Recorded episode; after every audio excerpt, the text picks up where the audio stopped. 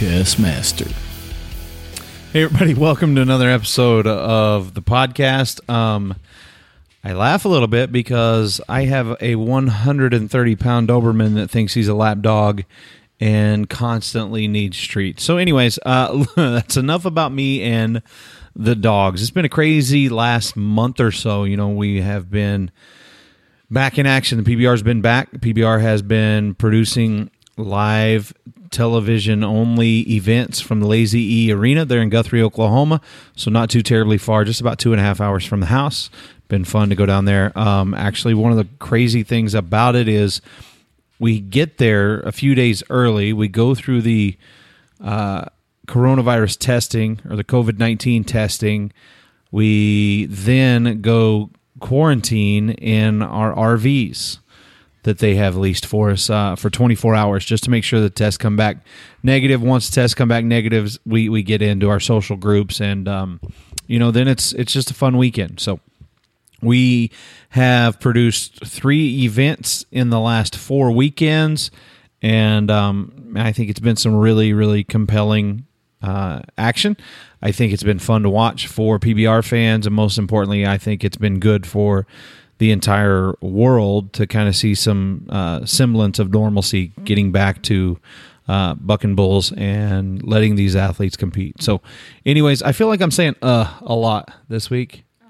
Ugh. Okay. Anyways, um, no, the the uh is because it's over for a couple of weeks. Anyways, it sounds like PBR is going to Las Vegas. We will be having a brand new team challenge, a team competition. So uh, log on to PBR.com, continue to watch all that. Speaking of PBR, this week is uh, really exciting for me because it's a guy that I really truly look up to. It's a guy that I, when I first started kind of getting the idea that I might get to do a little bit of on camera stuff, um, I, I wanted to work next to the guy. I just I wanted to work with him in some capacity, and uh, I got to do that. And I cannot even begin to describe how much I learned from my guest this week. And hopefully, it is just the beginning. Hopefully, we'll get to do more and more projects together. Um, we've been racking our brain about some things, so hopefully that'll all come to uh, you know come together soon. That being said, I am going to turn it over to Megan real quick to tell you more about this week's podcast. This week on the Matt West Now podcast, you'll hear stories from the Craig Hummer. There it is, folks. Best co host in the business. Thanks, Megan. I appreciate it. Yeah, that's right. You're going to hear some stories. You're going to hear a lot from my guest, Craig Hummer, who is one of the best uh, television play by play guys I, I've I've ever come in contact with, I've ever watched. I'm a huge fan. Uh, he's done it all. He's done MMA, he's done PBR, he's done uh, drone racing, and that's right. He's even been on Baywatch. So here it is. Without further ado, my conversation with Craig Hummer. I'm nervous right now. I'm not You even. are? I, Why? I'm super nervous. Well, Come on. because this is the first uh, Baywatch star I've had on my podcast. Well, uh, my hope for you is it's not your last. Although, although the, although the Baywatch stars are getting a little old, They've getting a little long in the tooth, my man. Uh, unless you're talking about Baywatch the movie, and then maybe you can get Zach or you know the the Rock with or The Rock. somebody. Yeah, what, okay. you're not allowed to call him that anymore. Oh, I know you got that's your wrestling background, Yeah. but we're not. You know, Dwayne. Dwayne. That's so crazy to me that Mr. you can't Dwayne even own your own you name. me. Yeah, actually, guy I'll never ever meet probably for me. Um, no, you were asking me about this little guy. That's Jim Ross. Jim Ross. Speaking of wrestling, Jim Ross. Oh, yeah. Uh, to me, the greatest wrestling commentator ever. Okay. So I just I found that in Chicago, a little pro wrestling store, and uh, yeah, I thought he was cool. A little cowboy with a, a commentator.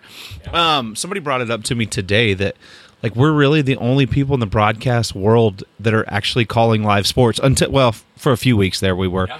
Now you know UFC's back, but. Yeah. That's a crazy part of history. Like, really, when you think about it, I hadn't really stopped to think about it. Like, we're the only ones in in our industry that were working normal jobs.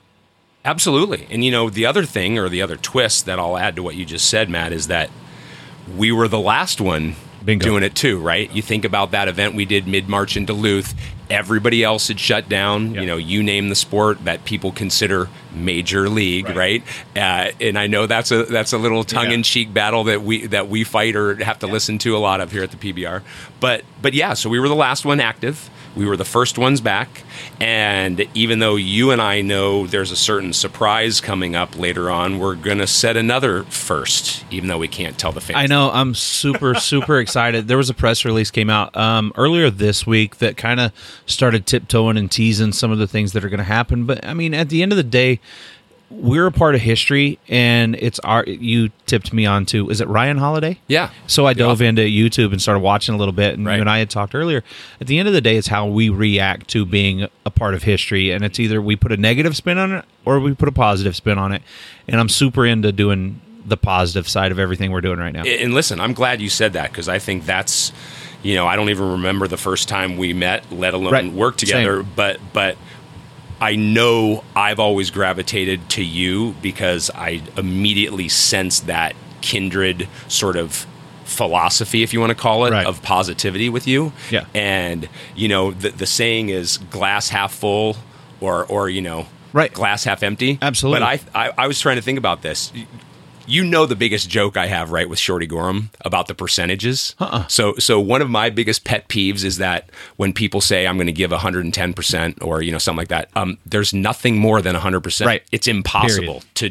So Shorty, right? That's one of his go-tos. I'm going to give 110, and when he's in a really good mood, he's going to say, "I'm going to give 115 percent." And we were in a meeting one time for our TV shows, and I, I joked with everybody that, right, you can't give more than 100%. But I was thinking about how what I'm about to apply it to is the saying that I think of you and me. The glass is either half full or half empty, right? But I was thinking you and I are like glass three quarter full Yeah, people. absolutely. You know, I try to because be. because we're, you know, gonna just always really work at finding the positive in a situation. It's and it's hard sometimes. Absolutely. and it's a it's it's hard. You you said the word work, and sometimes you have to work to find the positive. It's it's not always, you know, on surface level, um, but it's there somewhere in everything. Um, you talk about Shorty. How lucky are we? Some of the characters we're around every week is insane. When you stop and you look back, it's like we live in a cartoon essentially without question. it, who who are some of the people and i know people are going to gravitate towards chase but you've been here for how many years now Uh, I'm in my 15th year. really full time. Yeah, I was there for because that. you were 2000 kinda in and I was out. there for well, I was there for the 2005 finals with the PBR, and I did even wasn't even though it wasn't a PBR event. I did another. I think it was the Des Moines Fairgrounds in 2005. That's when I worked with G Man with oh, Michael Oh, really? Gaffney for the first time. It was hilarious. Really? Yeah, and Leah Garcia. gaffney's, I mean, gaffney's an oh. awesome guy without question. um my first pbr i ever did was january 2007 and i won't dive too much into the story um statute of limitations should be over but whatever um my first night on the PBR tour after the event, I was with Michael Gaffney and Tater Porter. And you got to remember, like, I'm a guy that's just been watching this on TV. I'm a fan. And now I'm, uh, yeah, heck yeah, I'm going with these guys. And we walked into a place that I've never felt more uncomfortable in my entire life. So they just kind of took me under their wing and was like, it was a big joke to them.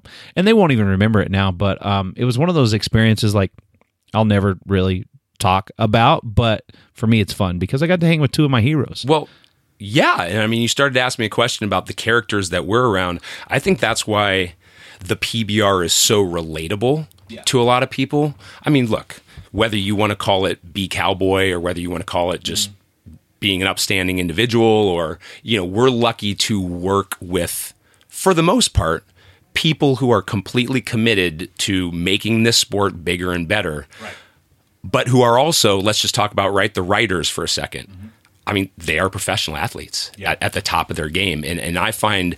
Um, I, I mean, you know this. I don't know if your listeners do, but you know, I've covered over sixty different sports. I mean, I've, you know, might not have, co- I may not have covered, you know, the NFL or the NBA or Major League Baseball, but I've covered a lot of other ones. And athletes are athletes, as you know. You know, it doesn't matter whether you're at your local gym or I'm covering drone racing. Well, I want to talk about that because you you started as an athlete.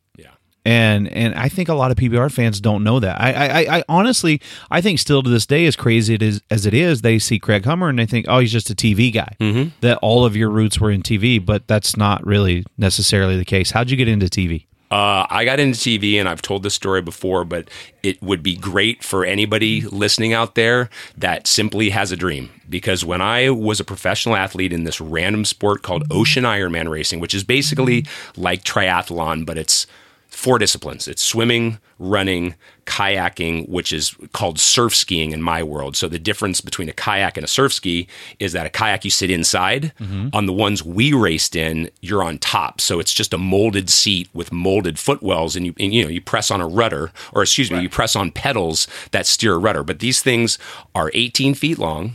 And they're as wide as an ironing board. So, like, how long are we talking? Like, how long? How much running? How much? So every race would be different. So when I raced professionally down in Australia, it was part of something called the Uncle Toby's series, which Uncle Toby's is like a breakfast company like Kellogg's. Gotcha. So from 1990 until 1995, I went down to Australia for four to five months out of a year, and our professional racing series was usually seven or eight events that were televised live that would range in any anywhere from two to four hours long, and the races would be combined so that they tried to give everybody an advantage, right? Rather than let's say triathlon. It's one of the reasons why I was always asked, why didn't you do triathlons? Well, I was a swimmer growing up. Mm-hmm. So in my mind, swimmers are at a disadvantage in standard triathlons, no matter the distance, right? Because it's always swim, bike, run. So if you follow the triathlon world, right, it's more often than not won by great runners or or great athletes who can emphasize the run at the end of a race. They can make up ground at the end. Exactly. So as a swimmer, and I mean, I was fine at the other stuff, but right, I was just like, well, that's my strongest leg. Mm-hmm. Why would I always want to race that way? The cool thing about what I did, sometimes you draw it out of a hat. Other times Really? they choose beforehand. Yeah. So the that's so the cool. so the races that I did on an amateur level in the United States, that's what you did. Like you showed up and and a minute before the race started, they you'd pull a tongue depressor out, and one said swim, one said ski, one said board, and however you pulled that out in that order, that was the order of the race that day. That's awesome. Yeah, so yeah, I didn't know that. and I like that. I just I just liked the I don't want to say ambiguity of it, but I liked the ability to stay adaptable so that you could you know and look. Another conversation, right, that you and I have all have had, and back to Ryan Holiday and you know modern day Mm-hmm. stoicism. Um, it's all about adaptability, Right. Not just outlook, but also being adaptable to anything. being versatile Yeah, and being able to mold yourself to i want to talk more about that specifically but i want to go back okay we talked about your professional athlete career and you stumbled into the tv world correct Well, right. So yeah. So sorry, I got long winded, but let me try to wrap This- this, this is up. gonna be an eight-hour All right. podcast Yeah, no, I two know. of us. I know nobody's going to listen. the to same way. I, I want at least I, I, I want at least for my mom and my two sisters to say, "What? You're on a podcast?" and then tune in. Yeah, but uh, but so. I was at a race that I did every year in Hawaii. Mm-hmm. A guy named Tom Kiley, who at the time was running a company named Event Marketing. Um, they are the company that invented Xterra. So any of your fans out there that know about right off-road triathlon, they'll immediately know who I'm talking about. Um, I had just finished a weekend of doing my lifeguard racing, and I walked up to him, no joke, on a Sunday morning, and I said, Hey, you know, and this is when I was 30 years old. So believe it or not, we're talking 25 years ago. Because you Because I'm a, I'm a few days away I from was turning gonna 55. less than a week yeah. Okay. I know. So happy birthday Thank you. I appreciate that. Uh, so I walked up to him, simply said, Look, I'm trying to think about the next phase in my life. I don't know whether it's going to be sports marketing, sports broadcasting, who knows what, but I know you put on events. I know you do TV shows. If you ever have something that you think I might work or be applicable for, let me know. And so he sort of listened and he said, All right, thank you very much. I kid did you. you I, I kid, listened at that- I at that did. I did because okay. he, because that's another thing we can talk about being a good listener. You and I know there's a big difference in that, right? So he listened. Five minutes later, he walked over to me. I was just standing on Waikiki Beach. He walked over to me. He handed me a microphone. He said, I want you to go interview the winner of the Waikiki Rough Water Swim, which at the time was the largest open ocean swim. Now it's since become an Olympic sport and all this other mm-hmm. stuff. But at that time, people came from all over the world, still do, to do to do this race. And he goes, if you do well, I'll keep you here, all expenses paid, and I'll have you host my show for the Diamond Head Biathlon for ESPN next week. really And that's how I got my just start. that quick That quick. Isn't that isn't that crazy? But some people are so scared to to go and say, "Hey guys, this is what I'm thinking. This is what uh, we see in our industry all the time." Um, and I think that now we're starting to turn a page in a, in a corner where guys are starting to look for the future. But I think a lot of athletes just go through their career and they think, "Well, I'm going to play football forever," or you know, now you start to realize, even myself, I start to realize, hey, there's going to come a point where I've got to do something different. You know, uh, for example, the gym. You know, now I know my gym's going to be there. Yeah. You know, we've started setting up these other other things, but I want to go back now and talk because you mentioned the versatility and being able to do other things. I'll never forget, and I don't think I've ever even talked to you about this. Uh, when I first started doing Ride Pass, it was totally different for me to be on camera, and they had said, "We want you to be kind of the face of this network." Yada yada yada. You're going to come in. You'll work with a bull rider. You'll do it like Hummer does TV. It'll be fine. So I've prepared myself mentally, you know, and I've studied you for years, and I, um, so I can, I can, I think I can navigate a broadcast. I think I can set up the correct questions. I think I can, you know, lead somebody into the storylines that we want to tell. And I get there that first night, and they're like, "Okay, so Hummer's going to be the lead guy, and I think it was maybe J Dub. I don't. It's it's all a blur to It's me. all a blur. But it's like okay, Still all a blur to it, me, it by the way. Really, yeah, it really is. But it's like okay, Hummer Hummer's going to do this, and then J Dub's going to do this, and Matt, you know, um, you'll be in there too. And I'm like, what the hell just happened? So like I've mentally prepared myself to step into this role, which Right. you're going to do. I can't be an analyst because we've got you know a, a bull rider here. What am I going to do? And so I like I quickly had to figure out where the hell am I going to fall into this? And it was almost it was so good for me because I I felt like I had to kind of build a different character mm-hmm. and and play. You know, I'm obviously not the smartest guy in the booth. I'm obviously not the guy driving the boat. So where do I fit into this? And so it was a good learning experience for mm-hmm. me. And I learned I learned more than you'll ever know just by standing there next to you and watching the things that you do. Who did you I mean, did you have somebody where you you looked at and you started learning from? Trial and error. I really didn't. It was, you know, I, I again back to the story I told you about how I got started. I was very lucky, and I hope this doesn't sound too egotistical, but I was a very successful athlete. Mm-hmm. So I got interviewed a lot. And so I was lucky that in my brain, it wasn't a hard transition to th- flip the script, right? It's- instead of being the guy that answered the questions, turning it, turning into the guy that asked the questions. And so that was not on any level hard for me. Now, the other things, right, that you and I know have to happen in terms of whether it's the preparation or the, the, again back to that keyword adaptability of a live performance, which, you know, in your role, you know, whether it was on Ride Pass or will continue to be on Ride Pass or as the in arena announcer, I mean, Right. it's all about adaptability. I mean, you are reacting, right? You do your best to plan, Mm-hmm. but then after that, you better have your, you know, P's and Q's in a row because There's no there's no script. Exactly. Well, the safety net, as you and I both know, and I will give you a huge compliment, is when we worked together, you were part of my safety net. I, I knew I could say anything if I if you saw me glance at you a certain way or you saw me scrambling to you know like look up a stat or whatever, you knew you were gonna you know once I stopped talking, you were gonna pick something up and you were ready to go. Um, clearly, I think that comes across on the CBS broadcast with mm-hmm. everybody that, that I work with there. I mean, and especially with Justin. You know that that's something I, I love. Ty, I love JW, but I think everybody can tell there's a certain chemistry between me and Mac that it, it just is. you know? McBride brings a different energy. Yeah. He, he brings such a positive energy, and, and you can take him anywhere. Yeah. You know, I was talking to a guy the other day, and we were talking about, well, how do you fill breaks? Well, I mean, I do that in, in my I prep different than a lot of people do because a lot of my preparation is just hanging out with the guys, and learning learning about them, learning their quirks, learning their stories behind the scenes, so that I know once we start down a story, and you'll be able to, you know, uh, agree with me here. I think once you start down a story, there's a good chance somebody pops in your ear and says, "Hey, we got three more minutes to fill," Mm-hmm. but that three minutes isn't in the you know the timeline.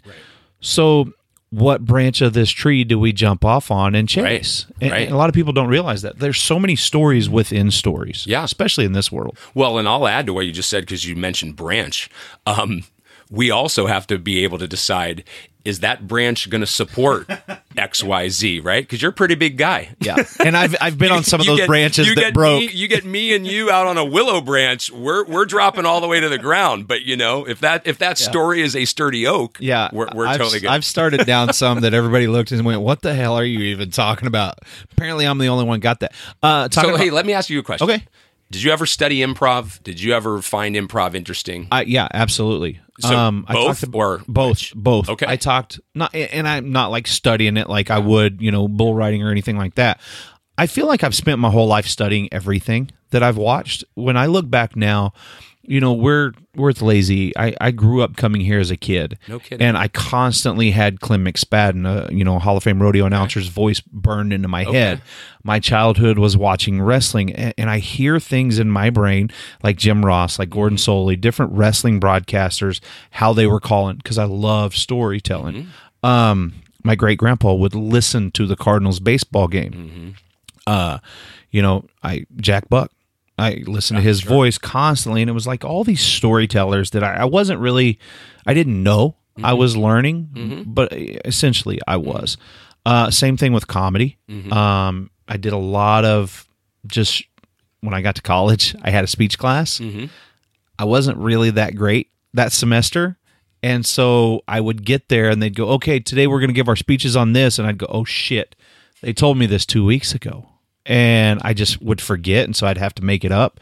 And so I did a little bit of extemporaneous speaking in high school and stuff. Um, I didn't realize that I was studying or preparing for anything in the future. You? Well, and the reason I ask about improv is I don't want to call it a regret, but I often wonder had I been exposed to anything like that throughout my life, it it would have only benefited me because I think both of our roles might not be comedic improv, but it is absolutely improv. It's sports improv, right? I mean, in broadcasting or in arena announcing or podcasting, that's what that is, right? And, and it's not for everybody, as we both know. And it's sometimes learned, but I also think there's a part of back to whether it's just you and your and my personalities or people who are like us, mm-hmm. people who gravitate to these sort of things it's a skill. I mean, and it is a skill that you have to actively cultivate. Yeah. It's it's like like comedians talk about improv all the time. We're just doing the same thing on a serious note. Yeah. You have to have so many gun or so many bullets in the gun that you can just keep firing off. And that's one thing that's always impressed me about you and especially about you and Kate because you guys are so well prepared. Um and I think people underestimate or don't realize how prepared you are for a broadcast. And and half the stuff you might not ever use, but Right. but you have immersed yourself into the sport. Like, um, I kind of grew up around it a little bit. Um, you know, I'm sure like you, I grew up in FFA and an ag kid with livestock all around me and stuff. No, not the case. Nope, you're, you're you know, I know what you're saying, but it was not my childhood.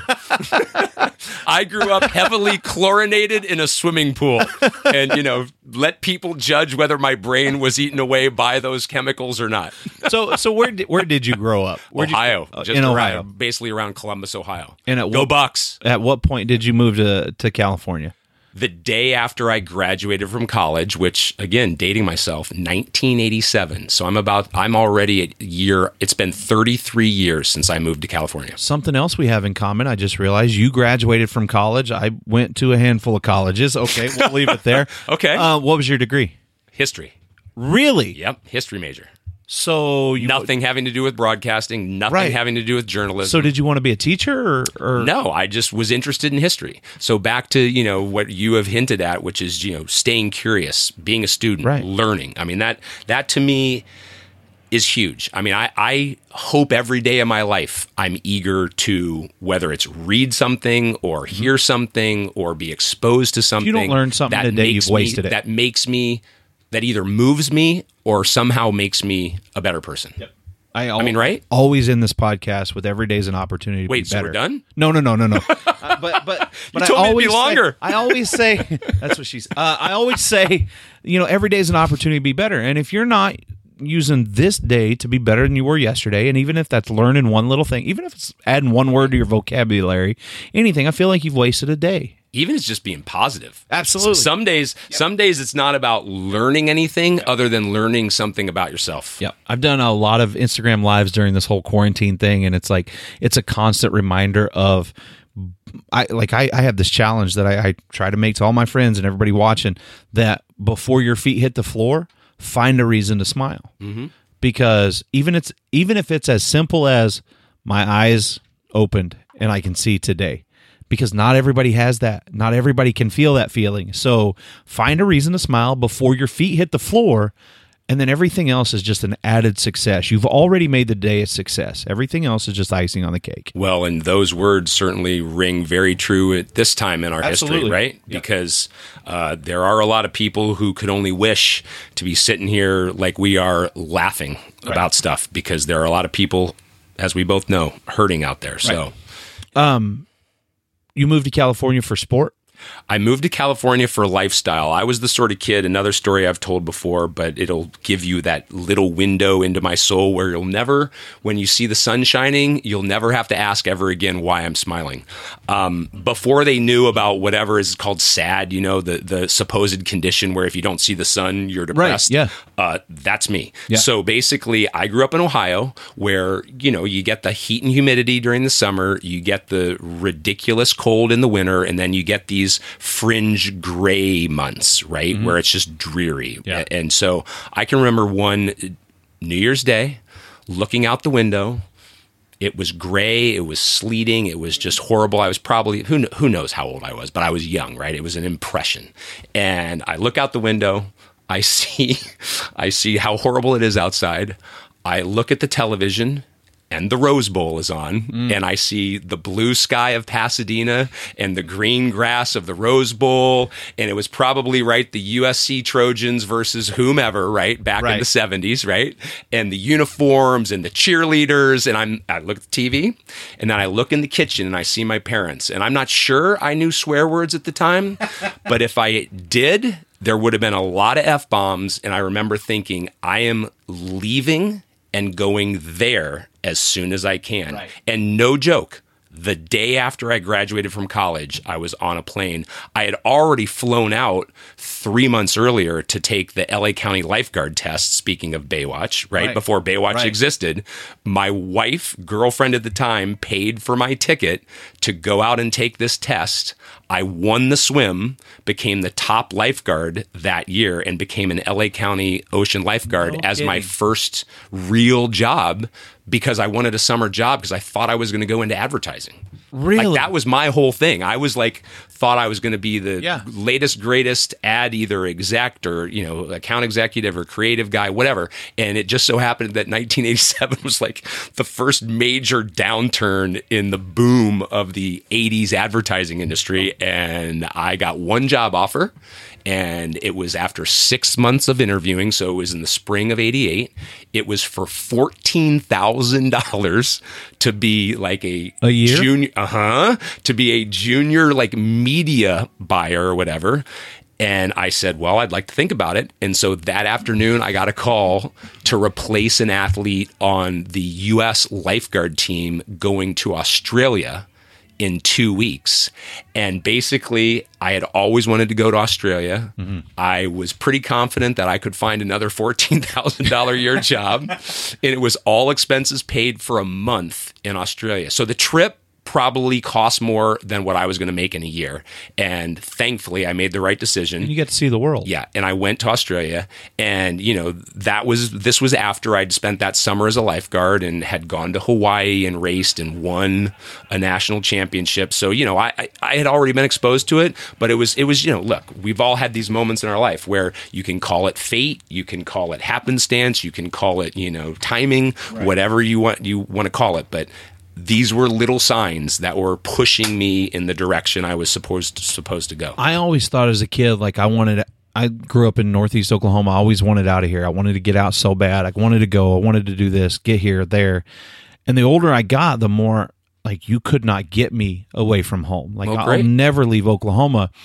But I, I say that because I want to ask: Did you ever look in the mirror and go, maybe moving to California wasn't the best idea, or did you ever think? I need to go back to Ohio. No.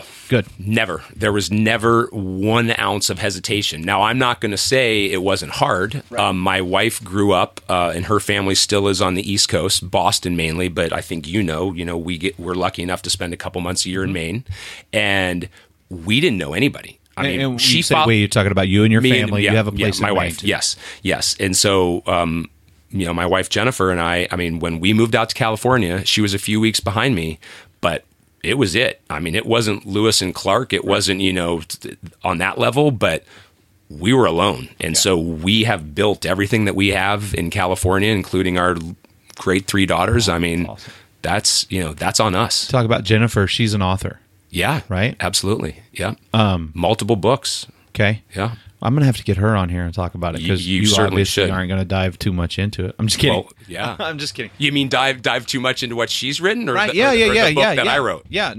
You wrote a book. Uh, yeah, Is- oh, that, is that why your agent got a hold of me to bring you on here to promote it? uh, uh, maybe. I Wait, don't know. Wait, did I not know this? Somebody, I maybe not. Uh, I actually, I mean, I'm sorry because this is going to be very much braggadocious, but um, Jennifer just informed me that I got another residual check from a book that was published five years ago. So Really? so I yeah, I wrote a New York Times co-authored best-selling book. It was the basically the biography of George Hincapie, who is the guy that helped Lance Armstrong win all of his Tour de France titles and, you know, certain people have very strong opinions about Lance and that era of cycling and all that stuff. But yeah, it's another. I mean, I don't know if it's appropriate to get into it here, but it's another example of putting forth what you want to have happen, not just in your own brain, but to the universe, right? So I, George's brother Rich, who has always been his business manager, mm-hmm. and, and their whole family is originally from Colombia.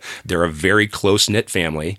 I, during one of the nine Tour de France's that I covered, just saw Rich in a random European town after one of the stages had finished, and I said, "Hey, um, has George ever thought about you know writing his story?" And Rich said, "Yeah, you know we've thought about it." And I at the time said, "Look, if you ever you know if you ever consider authors, I would love."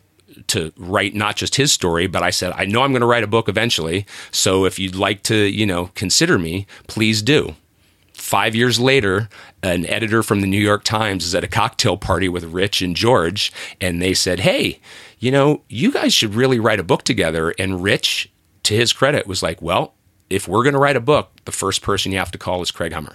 Real, okay, so now I'm fascinated because we've never had this conversation. Okay. I've always wanted to write a book. Then you should. I, matter of fact, when I everybody says, "Well, did you go into broadcasting? Is that what you want to Mm-hmm. do?" Absolutely not. Uh. I was terrified to speak in front of people.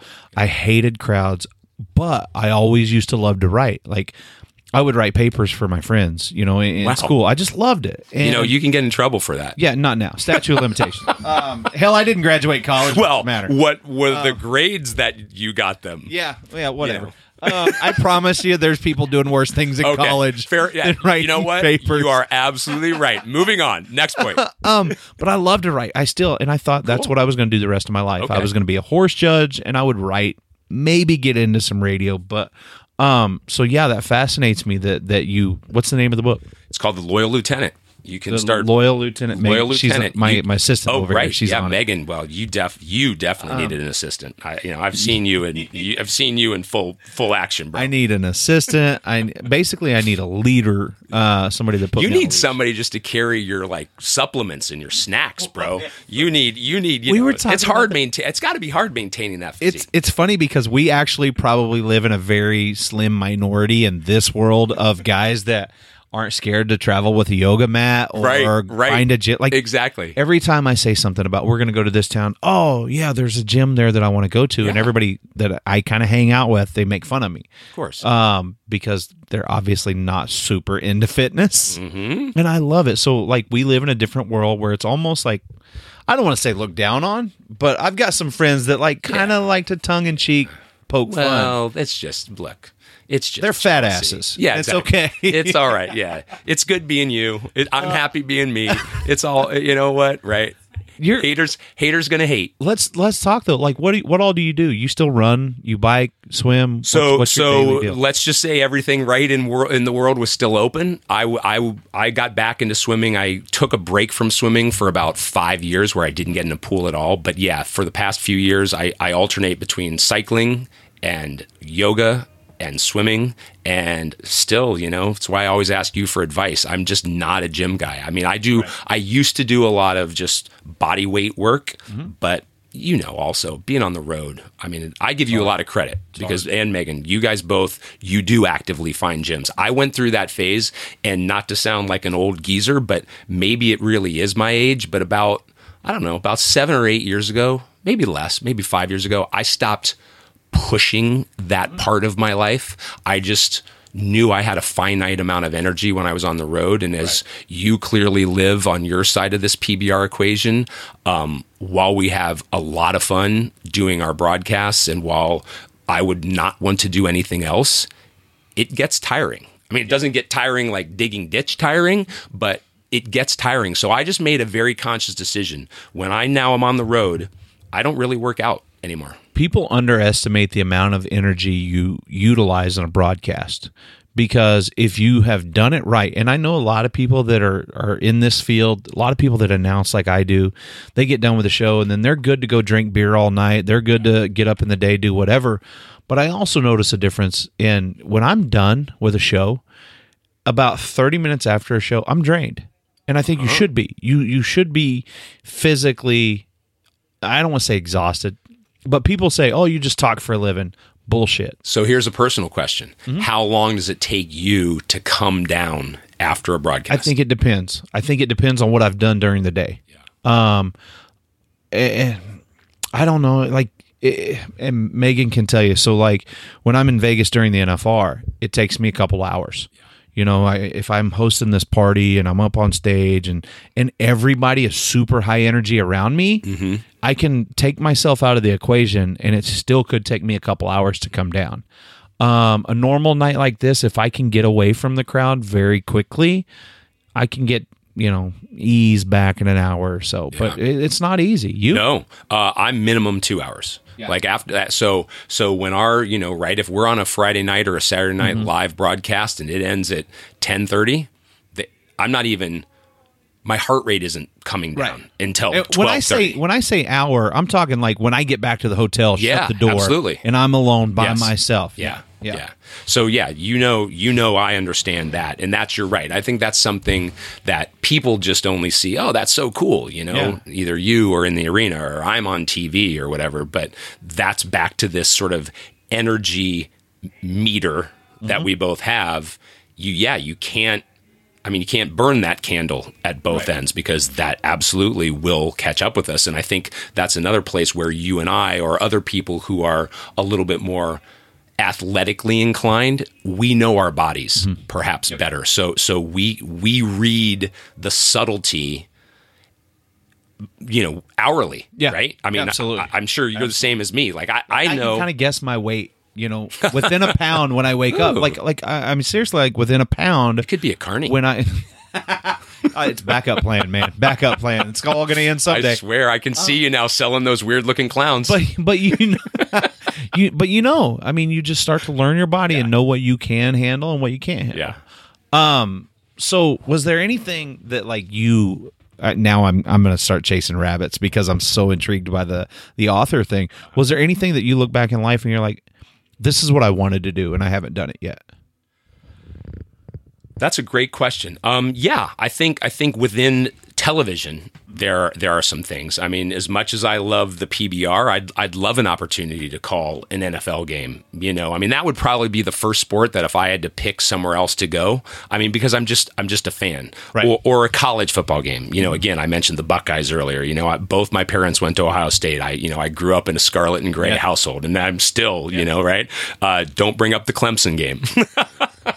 You know what I mean? I mean, sorry, but it's like, but yeah, I mean, it, but but that's also why our fans, if we're going to talk to the PBR listeners out there, it's not the exact same, but it's the same passion they feel for JB Mooney or for Cooper Davis or for Chase Outlaw because it's our job to tell those stories that complement the writing that is the obvious thing to love the the guys I just mentioned, but then the nuanced reasons to love them. That's our job. So is that your favorite sport outside of bull riding? I'm I'm not going to put that on you, but like, is football your go-to Probably. or cycling?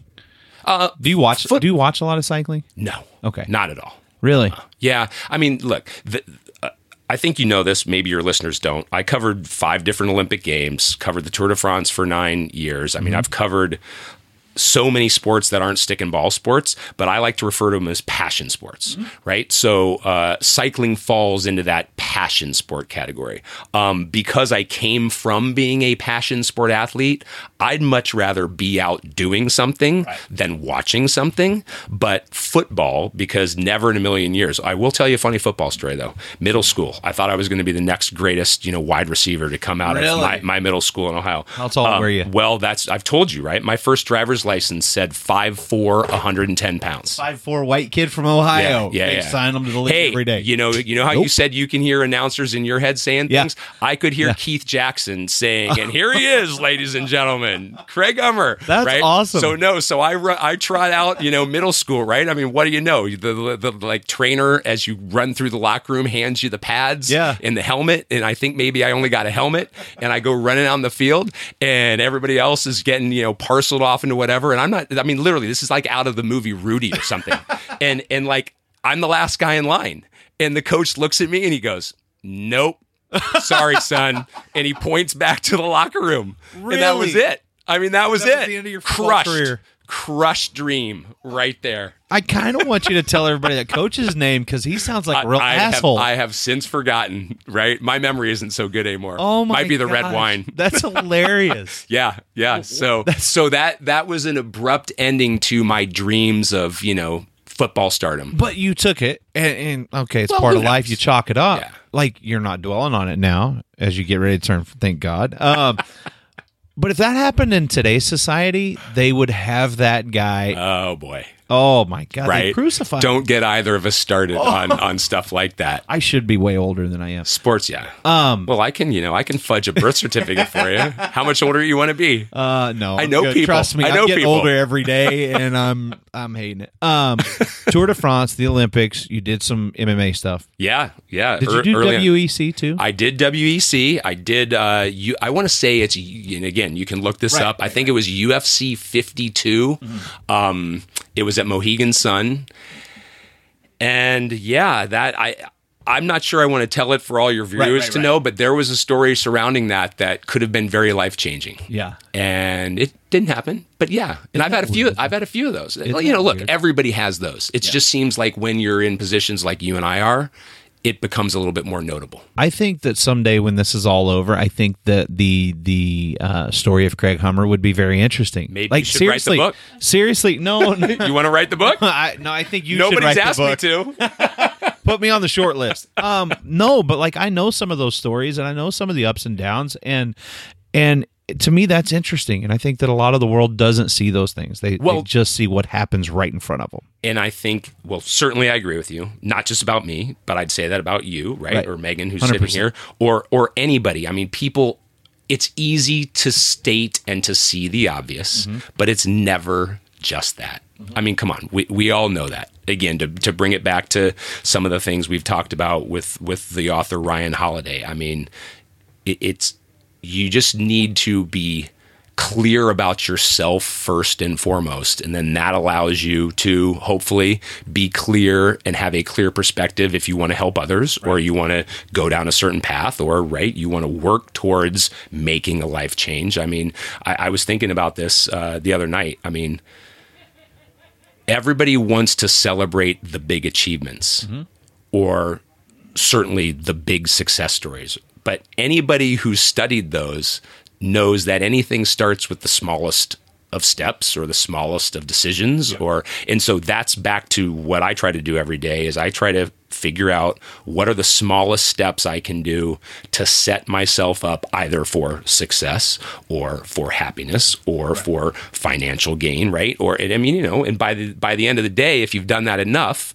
or by the end of a week or by the end of a month right you've actually made progress from where you were. But but you're not just going to leap there That just doesn't happen. I preach it in my gym all the time. I'm not always the best at acting on it, but I preach it all the time. I'm a Right. big fan and I'm a big believer in small victories. Yeah. You know, yeah, you might want to get to X amount, but how do you get there? Well, yeah, I, and I tell the, I've told the story a couple of times. I had a kid that weighed 145. He wanted to get to 165. Mm-hmm. I said, let's shoot for 150. He said, nope, I want to go to 165. I said, let's shoot for 150.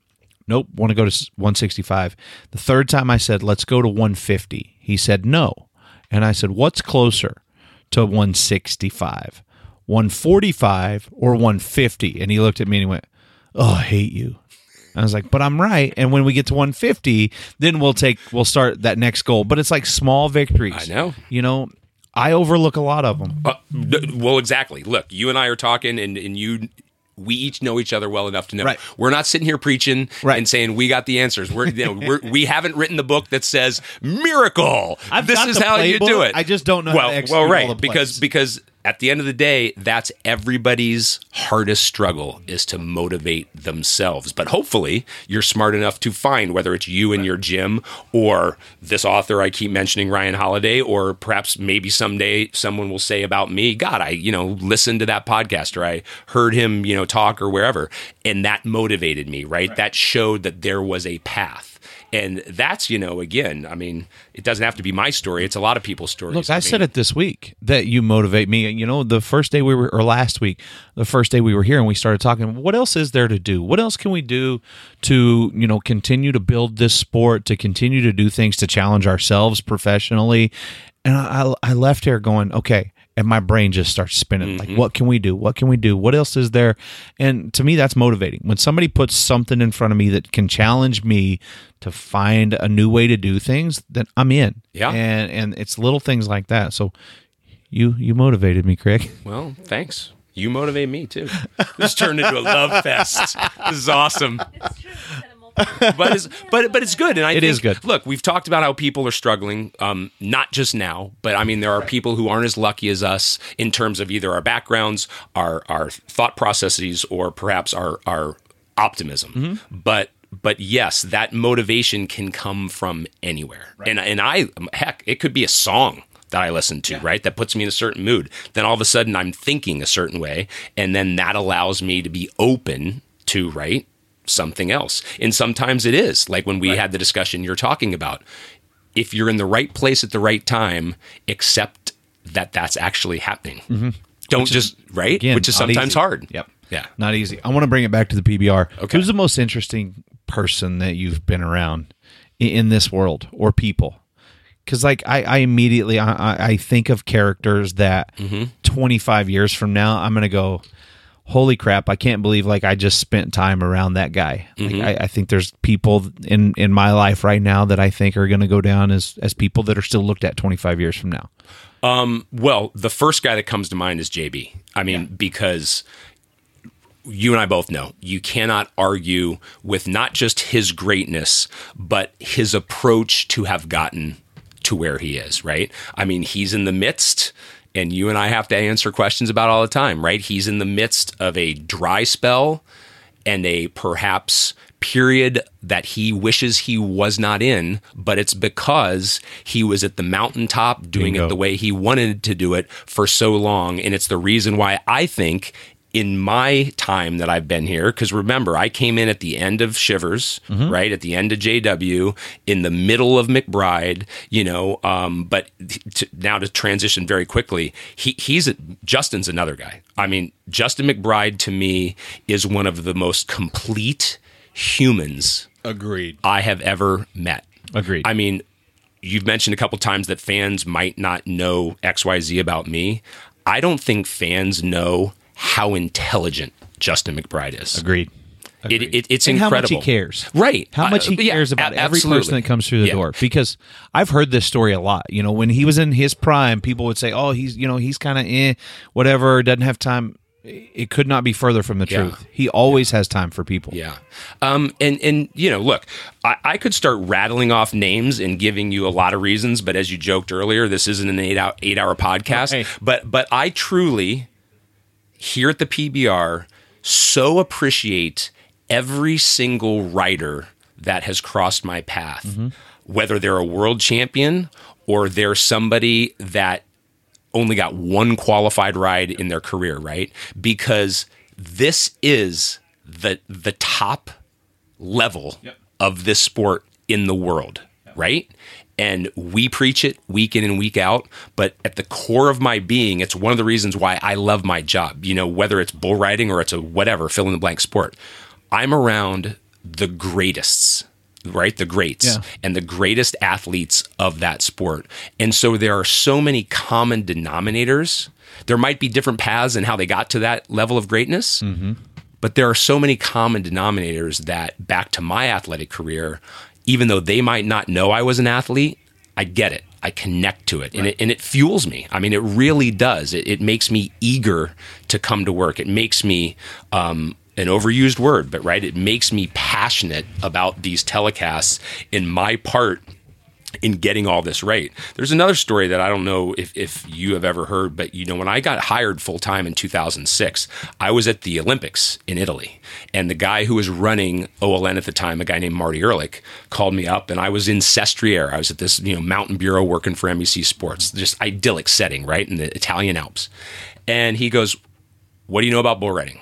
And I said, and the only thing I knew about bull riding at the time was I actually had been tuning in in 2004 when Adriano and Mike Lee, it came down to that final ride, and they had to switch from being live on NBC to OLN. And at the time, I didn't have a lot of money. I didn't have the cable package that had OLN. So I had no idea who won.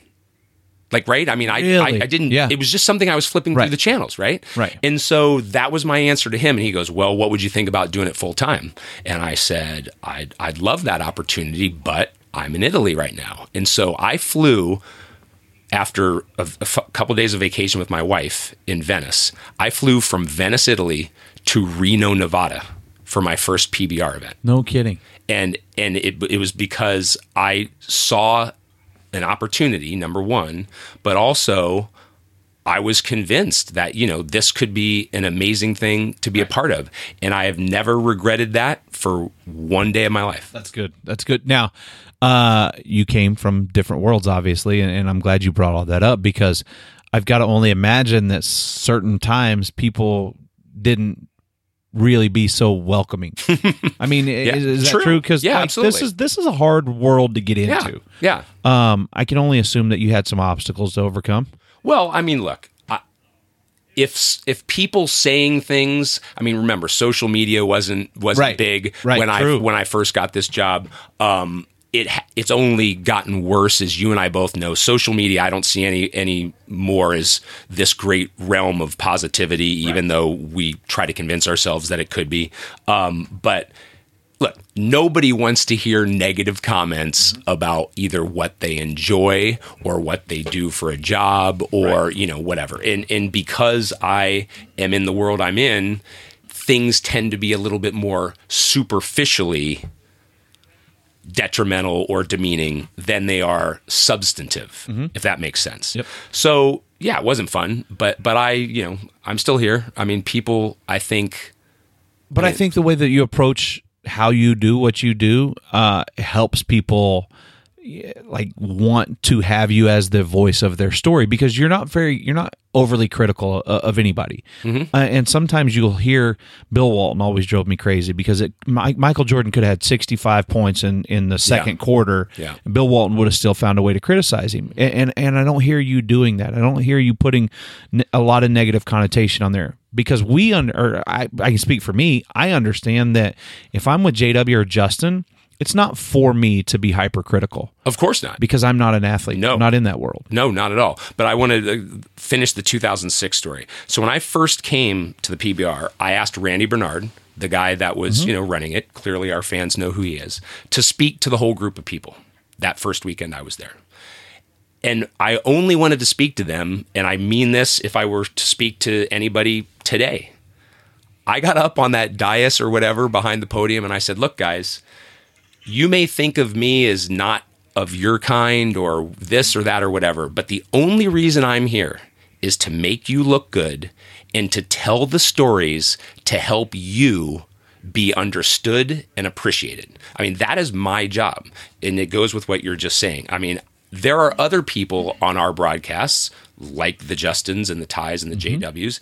It's their job to be critical. They'd better be critical. They're told to be critical. My job is to pull out those criticisms from those guys or from you, right? When we were working together on Ride Pass or whomever. I mean, I am absolutely, you've said it a couple times, we're, we're storytellers. And that doesn't mean breaking down. It means building up. Right, absolutely. I mean, absolutely. so it's pretty obvious to me. I uh, I think it's cool you said that about addressing the entire organization because when they came to me with the ride pass idea, there was a select group of guys that I felt were somewhat le- leaders of the locker room. Um, I kind of, in my mind, made them the people that would vote for the entire congregation, if you will, and I I seek those guys out. I went to them, called them, texted them, whatever, and I said, "Here's the opportunity that's in front of me. Here's what they're telling me the plan is. Here's my two options. What do you want me to do?" Because I said, "I'm telling your story. So do you want me to tell it here to fans in the arena, or do you want me to be here in this position to do it?" Um, and and be able to maybe get your personalities out there more. And I went wholeheartedly to ask them what they mm-hmm. wanted me to do because it is about their stories. Mm-hmm. And we and and I have a connection with all those guys. Absolutely. And so it worked out good, you know, a- a- and it was I got so much respect from those guys, which I'm sure you do too because I cared. Mm-hmm. Cared what they thought. It wasn't just showing up to do a job. yeah. So Yeah, and you know it's funny. I mean, I, I I'll take your word for it if I have their respect. I mean, I don't actively Absolutely. go out and ask or Right. or seek that out. I mean, I think you see me. I mean, I'm fairly confident in how I can best do my job and help best showcase them. That doesn't involve a lot of you know glad handing or you know needing compliments or you know whatever. I mean, you know, I would am always open to criticism. So if somebody thinks I'm effing up or there's a better way to do it, same. Come tell me. Same. because I daily remind people I don't know what I'm doing. I wasn't in this world. I wasn't trying to get into this Right. world. I had no idea Right. what I was doing. So I'm still learning on the fly. hey, it's good we're not doctors. It- uh, I don't know if any truer statements have been made on this podcast. Uh, last thing, circle back to the beginning. How the hell did you get on Baywatch? so uh, I By the way, yeah okay Google it because it's out there floating around Yeah. somewhere. Right? Hey, listen, the Google, there's a lot out there. Not just on me. I'm saying just in general. That- that's right. Google whatever you want. So the the real way I got on Baywatch is the very first season. I forget if it was the it wasn't the Cody character. You'd have to you'd you'd have to pull up the name of whatever it was. But the first year was on NBC. The young character was based on my story Oh, really? the guy who wrote Baywatch is one of my best friends. Wait, and at, what? And at oh yeah, and at the time, uh, and his name's Greg Bonann. And at the, and at the time, my story of like coming from the Midwest, moving out the day after college, winning the lifeguard swim, like all this other stuff, right? I mean, it it just wasn't that common. So he wrote that into the character of one of the characters of the pilot for Baywatch, which then the character stayed, you know, for the first year. So that's how I so I because I was technically one of the characters was part of the original mm-hmm. screen tests. Really? And clearly that didn't work out, but then later on Go figure, right? And then and then later mean, on, Hasselhoff's way better But looking listen, but then later on, I used to get. It started as I'd get brought back as like a featured extra, right? Right. Which I think you probably know about the world of a little bit of Hollywood Yep. and commercials and residuals and all that was well, but it was awesome, right? So I was. I got paid a couple hundred bucks for the day, but then you'd get residuals when the show would pay because even though you weren't speaking. So then it, you know, more and more graduated into when I played quote unquote myself, but for legal reasons, they had changed my character name to Scott Hummer. That's what which is what you're talking about, which people can go find, right? And it was it was uh, awesome. That is so cool. Yeah. Um. Yeah. I did. I didn't know all that. I'm gonna have now. I'm gonna have to It's go back and there. watch the beginning. So guess what? So I know I told you and jokingly so uh, about the book. Got the you know the residual check. I still get residual checks for Baywatch. Really? And the last one I got, and it's for multiple episodes, but the one of the last ones I got was for seven cents. that big time Hollywood. Hey man, money. party at my house tonight. Look, there's a lot of people wishing they had seven cents. I take Uh, it. yes, That's another thing. Someday th- I'm going to be in a movie or a TV show, and I'm going to write a book. Those are two things on the bucket list. I'm just telling you right now, putting it out in the world.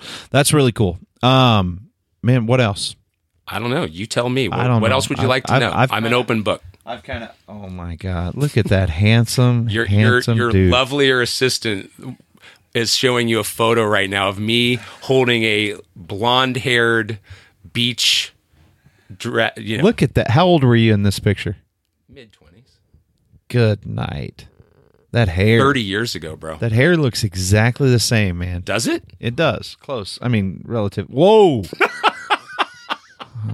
All right. Don't put that up in your gym. I'm Matt. using I'm Don't- using that to promote this don't- podcast. Oh my god! That's the one I'm using wow. to promote this All podcast. right. You know, you're not going to get the client. What is it called? The the audience that you want. If that's the photo that you know, I don't care. You, you need, yeah, you need to show. But hey, listen, look up the loyal lieutenant because I'm really proud of that. Uh, we didn't, you know.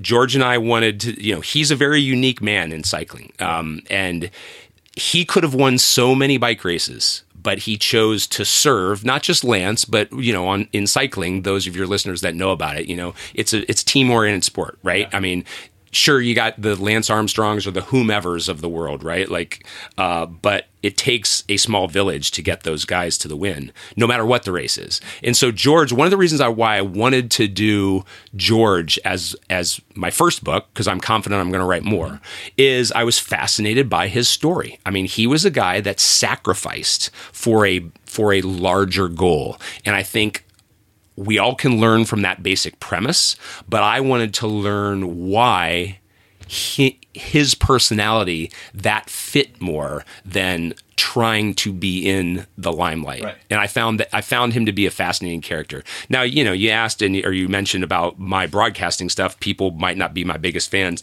It was interesting to see the book was actually not just because of the drug era era, excuse me, but because of the way I wrote it um, people either loved it or they hated it. So it wasn't written in a traditional prose sense. I'm not giving anything away to you or your listeners by this, but I was v- very cognizant of the fact like I just didn't want to write a book like everybody else writes a book. So the theme that I came up with was George sacrificed himself for others. So why not let others help tell George's story?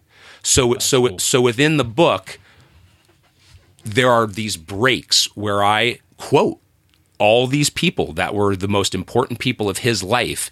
And they, at least I thought we were able to do this. And thankfully, a lot of people did too. Hence, you know, the fact that it was on the New York Times bestseller Right, list and all that's that stuff. Um, it was just a unique way to do it. It was, it was, it's not common. It bothered a lot of people, but it was a, it was a very, very, as I said, strong decision on my part to just not write a cookie cutter book. Right. To to just figure out a way. And it, you know, look, success or not, it is what it is. Well, there's different ways to tell stories.